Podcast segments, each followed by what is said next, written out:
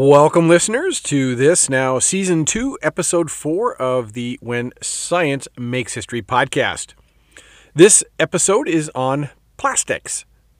Here's a thought experiment look around you, wherever you are presently, and see if you can touch something made from plastic. Chances are very good that this is a simple task. If you're driving, the plastic parts surrounding your vehicle are innumerable if you're sitting in your home, the same is true.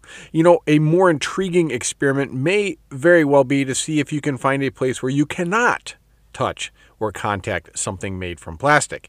It is literally everywhere. This, however, was not always the case. Over the course of history, humankind made use of a variety of non plastic products found or made from natural elements wood, glass, bone, shell, plant fibers, and so on. Technically, plastics as well are substances that have been made from natural elements. They're primarily derived from crude oil, coal, or other petroleum products.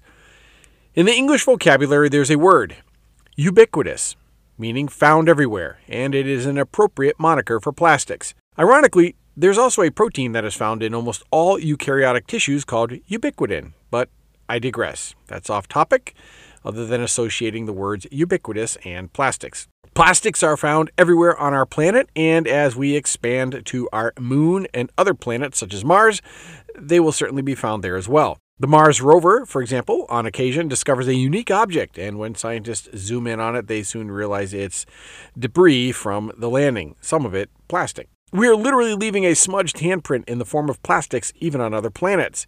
I'm not trying to be preachy or hyper environmental, but I simply want to present the science and history of plastics and then encourage us to consider if we can possibly do better.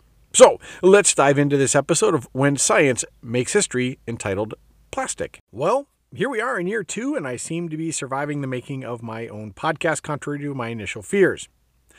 When I listen to podcasts, I want to get as much content as possible in a short amount of time. Whether driving, painting a house, or mowing the lawn, I don't want to listen to 10 minutes of advertisers making money for the host. You will note this podcast is notably absent of advertisers and is fast flowing in content. But there is one advertisement I need to make in my efforts to highlight the host agency of this podcast, Anchor and Spotify. When it comes to making my own podcast, I have actually enjoyed the ease of using Anchor. They have made the podcast production side of things rather straightforward. They have everything you need all in one place. Anchor has tools that allow you to record and edit your podcast right from your own phone or computer. When hosting on Anchor, you can distribute your podcast on listening platforms like Spotify, Apple Podcast, and more. In fact, Anchor was acquired by Spotify, and the two are now one under Spotify for Podcasters. It's everything you need to make a podcast all in one place. Seriously. Best of all, Anchor is totally free. So, download the Anchor app or go to anchor.fm to get started and make your own podcast with the help of Anchor. Welcome back to this episode of When Science Makes History, with this episode on plastic. Let's start with a little history. Plastics didn't always exist, nor is it a natural substance we can harvest from plant or animal products. Concept of plastic, however, did have its genesis in converting natural products into synthetic products. You see, the early investigations of what eventually became plastics began by taking products produced in nature and modifying them. It can be rather easily done. In fact, as a sixth grader, I recall a science book talking about a way to make a type of plastic from milk. As a youngster, I quickly tried it. It worked fabulously and became a demonstration I used many times in my science teaching career over the next decades. You simply take some milk, warm it up on the stove, then add some vinegar. The curdled product can be run through a coffee filter in a funnel, separating out the curds. These curds are a protein found in milk that is called casein. The addition of the acid, vinegar in this case, and heating causes the single monomers to form long chains of casein molecules, hence a polymer. This became an early form of polymerization and the start of the plastics industry. Take a natural product such as milk or cellulose and polymerize it to make long molecule chains that we know of today as plastics. The honor of inventing the first plastic is believed to be John Wesley Hyatt in 1863. He took cellulose, a natural plant fiber, and made it into a product called celluloid. Hyatt was after a prize that was being offered to find a suitable alternative to ivory, which was used in billiard balls and piano keys. Obviously, the only source of ivory is an elephant or walrus tusk, which meant harming or killing the animal. A more humane method was being sought, and Hyatt set about using cellulose from plants to craft a product similar enough to ivory to be an effective substitute. It worked, and he produced celluloid. It didn't work as well as ivory, however, and never made it as a billiard ball substitute. While companies offered substantial cash rewards, Hyatt never actually collected one for whatever reason. His celluloid nitrate billiard ball now resides in the Smithsonian Museum under item number 334572. What Hyatt did was to create the first compound we know today as plastic. It could be shaped, colored, textured, and it was also virtually indestructible. These aspects of plastics are what endear us to them, but also make them so difficult to dispose of properly. Incidentally, there's some discussion around if Hyatt was the first or if the British inventor Alexander Parkes was the first, as Hyatt acquired some of Parkes's patents and subsequently began playing around with cellulose nitrate. If you're picking up on that name, the fact that it was a nitrate also gives a hint as to why it wasn't such a good substitute. It was rather flammable. You can envision a little cigar ash at the bar around the pool table and a catastrophic event ensuing. Hyatt went on to form the Albany Billiard Company, making billiard balls, obviously, but also false teeth and piano keys before changing it to the Celluloid Manufacturing Company, moving it to New Jersey. Plastic development skyrocketed in the following decades with Bakelite, nylon, polystyrene, polyethylene, and even Teflon and Kevlar all coming on the scene, with countless other plastics I failed to mention in that list. The science behind it is pretty straightforward, and the research in plastic development is iterative. A single molecule of ethylene, for example, is called a monomer, mono meaning one. Stick two ethylenes together and you get di, two dimer, three a trimer, and so on and so on. You get the picture. Stick a whole lot of ethylene molecules together in a chain and you get a polymer of ethylene called polyethylene, which is what plastic sandwich baggies are made out of polyethylene. The process of connecting the monomers into long chains is called polymerization.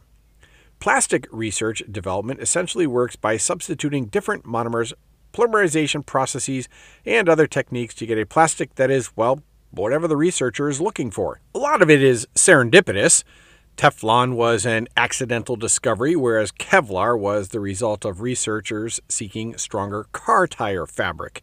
Yes, there are fibers in your car tires along with steel cabling. Obviously, the fibers that are lighter but stronger than steel would be better suited for making car tires. Kevlar is probably, though, most famously known for its use in bulletproof vests. Anyhow, back to the plastics of today. What makes the plastic products of today a little more unique is that they aren't technically derived from natural products. The foundational component of what we regard today as plastics is typically crude oil, natural gas, or coal. For example, crude oil is taken from the ground, refined at refineries, and then converted into thousands of products from propane to gasoline to waxes to various oils and, well, plastics of various sorts. Let me offer a super condensed explanation. When crude oil is pulled up from underground, it has a host of organic compounds, that is, compounds whose main ingredient is carbon. Substances with very low numbers of carbons are usually gaseous, such as methane, ethane, and one we commonly recognize, propane. As the number of carbons increases, these substances move from the gaseous state towards the liquid state, products such as gasoline, jet fuel, kerosene, and the like. As the number of carbons continues to increase further, waxes and substances like Vaseline and car grease are derived under the name of petroleum distillates. Unless it's a natural beeswax or coconut derivative, take a look at a tube of chapstick.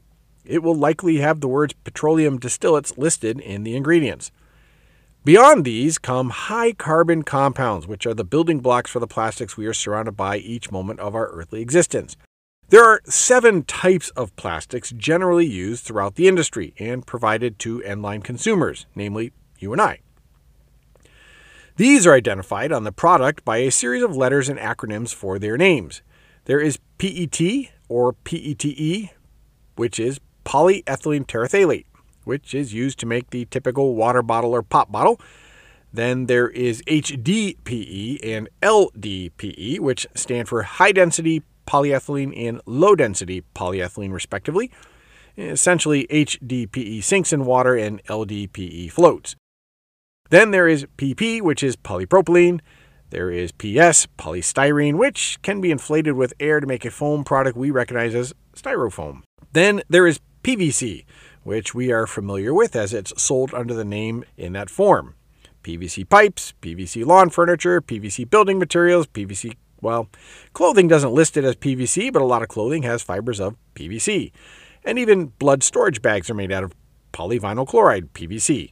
Lastly, there is a category called Other, which is just that all the other plastics. These acronyms can be found on most products alongside a triangle recycle code. The recycle code is aimed at helping people expedite the disposal process and hopefully increase the likelihood that indeed it will be recycled. We all know the reduce, reuse, and recycle label, but apparently we're not heeding it very well. Today, only about 9 to 10% of the plastics in production are recycled. That is problematic, deeply problematic. We have the knowledge to recycle, and in many cases, it has been made easier by allocating different trash containers for different products, but it just isn't happening. Why not? Well, it's a little more complicated, and we'll eventually get to that. The issue is we are producing almost everything out of plastic, which is, as we said, able to be colored, textured, and formed into almost anything and is also indestructible. The indestructible nature of plastics has raised awareness of late as plastic materials, microplastics, and trash are being found in wildlife, oceans, and anywhere humans have stepped foot, and in some cases, where we have yet to step foot. As a teenager in the 80s, I spent many an hour at our local grocery store bagging groceries. I was a bagger. This happened at the time when paper bags were on the way out and the plastic bags that we all know today were on the way in. These new plastic grocery bags were touted, believe it or not, for their environmental benefit. One of the primary selling points was the fact that fewer trees would be cut down and processed into making paper for bags. Further, these new plastic bags were lighter and therefore easier to ship, saving transportation and fuel, which is better for the environment. And even better, they were biodegradable. Biodegradability is an interesting word to use. It conjures up the ability to go out into my backyard and bury that bag, and it would degrade into nothing over time. It may even be something helpful to the soil and provide some nutrients. Nothing could be further from the truth, as we now know. Sure, the bag is biodegradable under the right conditions, but merely tossing them in the trash is not those conditions. Estimates range from 20 to 500 up to 1,000 years for a plastic bag to fully degrade. But even then, it only degrades into minute plastic particles called microplastics, which now are found in almost every body of water on the planet. They are even found in some plants, animals, and even in some human organs. We have made so many plastics, which are virtually indestructible, they have become, well, ubiquitous. Again, I'm not trying to be preachy or hyper environmental, but burying tons of plastics in landfills doesn't seem like the best alternative. This will simply further enshrine those substances forever. Maybe the answer is not to recycle, but to rather reduce plastic production and reuse items more than once. Let me explain. Recycling is just not happening. And if it does happen, it's merely recycled one time into a new plastic product that gets tossed into a landfill on its second go around. So I may be able to recycle my plastic water bottle, but only just to see it come around again as a plastic bag and end up in a landfill. In their work, Plastic Free, Australian authors Rebecca Prince Ruiz and Joanna Atherfold Finn highlight this idea of focusing on reducing plastic consumption and reusing it whenever possible. Think about James Clear's atomic habits approach and applying it to our plastic problem. Here's a hybridization of these two authors' approaches by tying together Clear's tiny changes for remarkable results and Finn and Prince Ruiz's plastic change ideas. Here we go. Big changes in plastic production don't just happen. It's made up of a compounding series of small choices and changes. Those choices begin by focusing on small incremental actions. For me, it took on the form of not using plastic water bottles in favor of a steel thermal container, which, incidentally, my son gave me as a free promotional item from his company. We've replaced most, if not all, of our plastic Tupperware with glass, which we like because it washes easier. Using reusable straws if we use a straw. Reusing plastic sandwich baggies in my lunch bag a few dozen times before disposing of them. Yes, a box of 100 sandwich baggies can last me over a year. This doesn't mean I'm better than anyone. It's just a small micro change that I've made intending to reduce my plastic usage and reuse items repeatedly. You see, the issue with plastic is not that it's evil or anything, it's simply we're producing far more of it than we can adequately dispose of. We value it because it's waterproof, indestructible, and so versatile. The problem is we're making so much of it and it doesn't ever leave us. We have so many single use items made from plastic, and we're producing more every second that it's kind of like being in a sinking boat trying to bail out water while another person's up at the front in the boat drilling holes in the bottom. We need to stop the production rate and focus on reusing what we already have produced. Granted, there are some single use items we truly need as single use, particularly in the fields of medicine and hygiene. No one wants a doctor to don a single use surgical glove a fourth or fifth time before surgery, and the thought of reusing an ear swab is rightfully repulsive. The real issue is not plastics, it's the longevity of its lifespan. Let me reiterate that because this is where we often lose touch and people turn from informed consumers to radical activists. The real issue is not the plastic, it's the longevity of its lifespan. We need to reduce the prevalence and lifespan of single use products. In short, can we opt for a multi use product? And if not, can the single use version of the product break down far quicker? That's the holy grail of plastic remediation, and there are several exciting products in the pipeline. When we come back, we will investigate some of the scientific breakthroughs aimed at solving the plastic's lifespan problem. Hey, thanks for listening to When Science Makes History. The research is a labor of love and interest, and we hope it expands your knowledge and that you truly enjoy it. The podcast is really intended to grow our understanding of topics in science that actually had a part in shaping the course of history. You see, all disciplines of learning are interrelated and not separate islands or individual subjects such as we had in school, and here we're just trying to bring them together in an informative and, who knows, potentially entertaining manner. So, thanks for listening, and we truly appreciate your support of this podcast. Be sure to follow us on Instagram at When Science Makes History, and be sure to reach out if there are other topics that you want to see mentioned on this podcast. Subscribe to the podcast on Spotify, Apple Podcast, or wherever you get your podcasts. Welcome back to this episode of When Science Makes History. Today, our focus is on plastics. Just to reiterate, plastic itself is not the problem, yet rather the lifespan of plastics is the problem. Plastics can last for hundreds and speculatively thousands of years. They will long outlive us, and each American uses about a pound per day. Basically, each of us is leaving one pound of eternal waste behind us each day. That trail has found its way into the deepest parts of the ocean, top of Mount Everest, the far reaches of the Antarctic, and countless locations around our own neighborhoods. So, how do we reduce this amount of plastic? How do we get upstream of the seemingly permanent nature of plastics? Well, Here's some steps. An exciting and growing field of research surrounds bio based plastics. These are plastics that are sort of going back to their roots, no pun intended, as they are derived from renewable products in lieu of petroleum derivatives. These include bamboo, soy, hemp, and so forth. One example is plastic from hemp. Now, hemp typically conjures up the drug scene and is so often incorrectly associated with marijuana. The idea of plastics made from marijuana is not correct at all. Hemp actually has been grown for centuries, even in the United States, for its valuable cellulose fibers. These fibers were used in rope for centuries before nylon came on the scene, and we now have nylon rope. Hemp is actually a valuable multi purpose plant crop. Here's a simple explanation. There are two plants with two different levels of a psychoactive compound called THC. Hemp has a very low THC level, below 0.3%, 0.3% that is, whereas marijuana has a very high level of THC. Here's an analogy that maybe will make it more sensible. Tobacco, we all know, contains nicotine, up to about 3%. Tomatoes, which are incidentally in the same family of plants as tobacco, the nightshade family, also contain nicotine, only about 2 to 3 micrograms. One is a salad vegetable, and one is a smoking vegetable. It's sort of the same with hemp and marijuana. They're the same plant, but the key differentiator is the amount of THC. Potatoes, that's another good example. There's a crazy variety of potato types. While all are part of the same species, there's a tremendous variety among potatoes, with some actually being poisonous to humans. You never find those potatoes in the grocery store aisle for obvious reasons. Like potatoes, hemp has a tremendous variety of uses.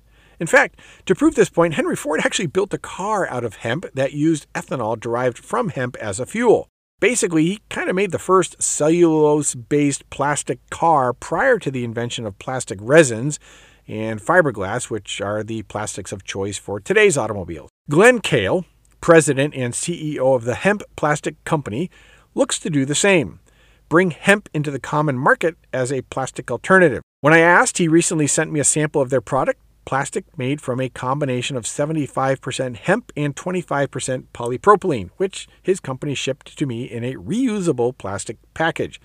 His efforts to reuse as well as reduce were obvious. They are essentially removing 75% of their dependence on petroleum based derivatives and using plant materials in their place. If you're curious, check out their website at hempplastic.com for pictures of these. They look like little greenish brown candy nerds, but smell a lot like lawn clippings. It's kind of cool. There's also a product called Spudware, plasticware made from potatoes that are designed to fully compost in 180 days.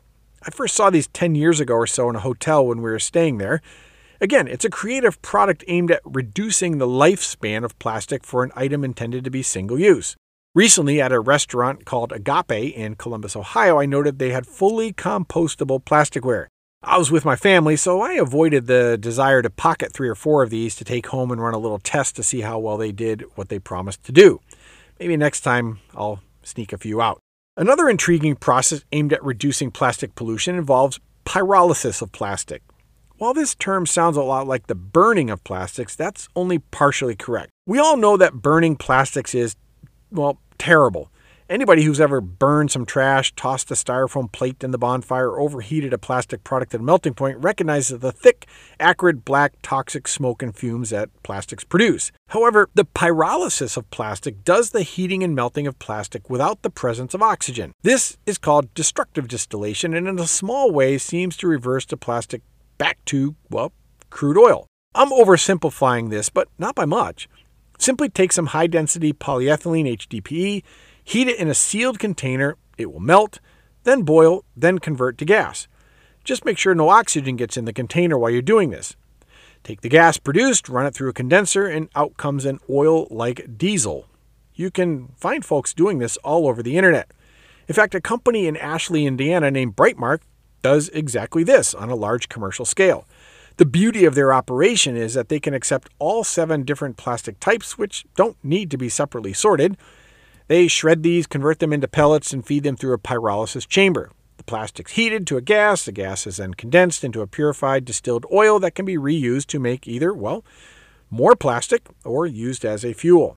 Lastly, there's the Ocean Cleanup, a nonprofit whose mission is to develop and scale technologies to rid the world's ocean of plastics.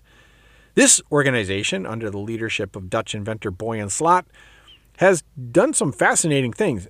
By the way, he was only 18 when he started the company. His organization inventoried and studied the plastics already in the ocean.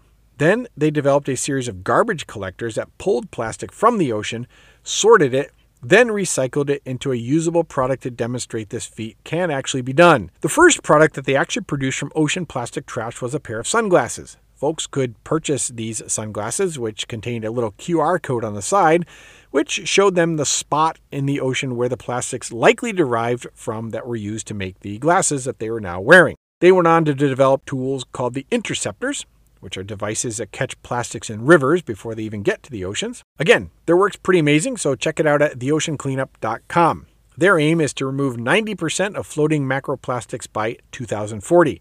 That's a goal worth supporting. In their book Plastic Free, the authors started what they called a Plastic Free July. I offered this in time for a July consideration. Simply look and notice how much plastic we use. It's staggering. Once you start noticing, you won't be able to stop noticing how much of our everyday is wrapped up in plastic, pun intended. Plastic plates, water bottles, dish soap containers, coffee cup lids, USB cable covers, tapes, adhesives, totes, garbage barrels, trash bags, spice containers, pens, pencils, bread bags, and shopping bags. And those are just the items I see around me as I sit at our kitchen table typing on a computer with plastic keys. So, this July, or as soon as you leave this podcast, go ahead. Start taking a mental inventory of the plastic items you encounter. Ask yourself, can I reuse this? And is there a workaround to this item? If so, why not do that for a month? For us, we carry a tote of reusable bags in the back of our car. It's estimated a shopping bag that is reusable needs to be reused 130 times to make its production a net zero affair. We're not even close, but I like these bags far more. They're more resilient, sturdy, they can hold more, and they can even be washed if they need to be. So, there you have it. A little bit of a different episode of When Science Makes History Plastics. A ubiquitous polymer that can be colored, textured, shaped, heated, cooled, made waterproof, made bulletproof, and last essentially, well, forever. So, can we find ways to reduce how much of it we consume? Can we find ways to reduce or opt out of single use products? Take a look at your own personal plastic inventory and consider reducing, reusing, and, if possible, recycling our plastic footprint. Thanks for listening to this episode of When Science Makes History.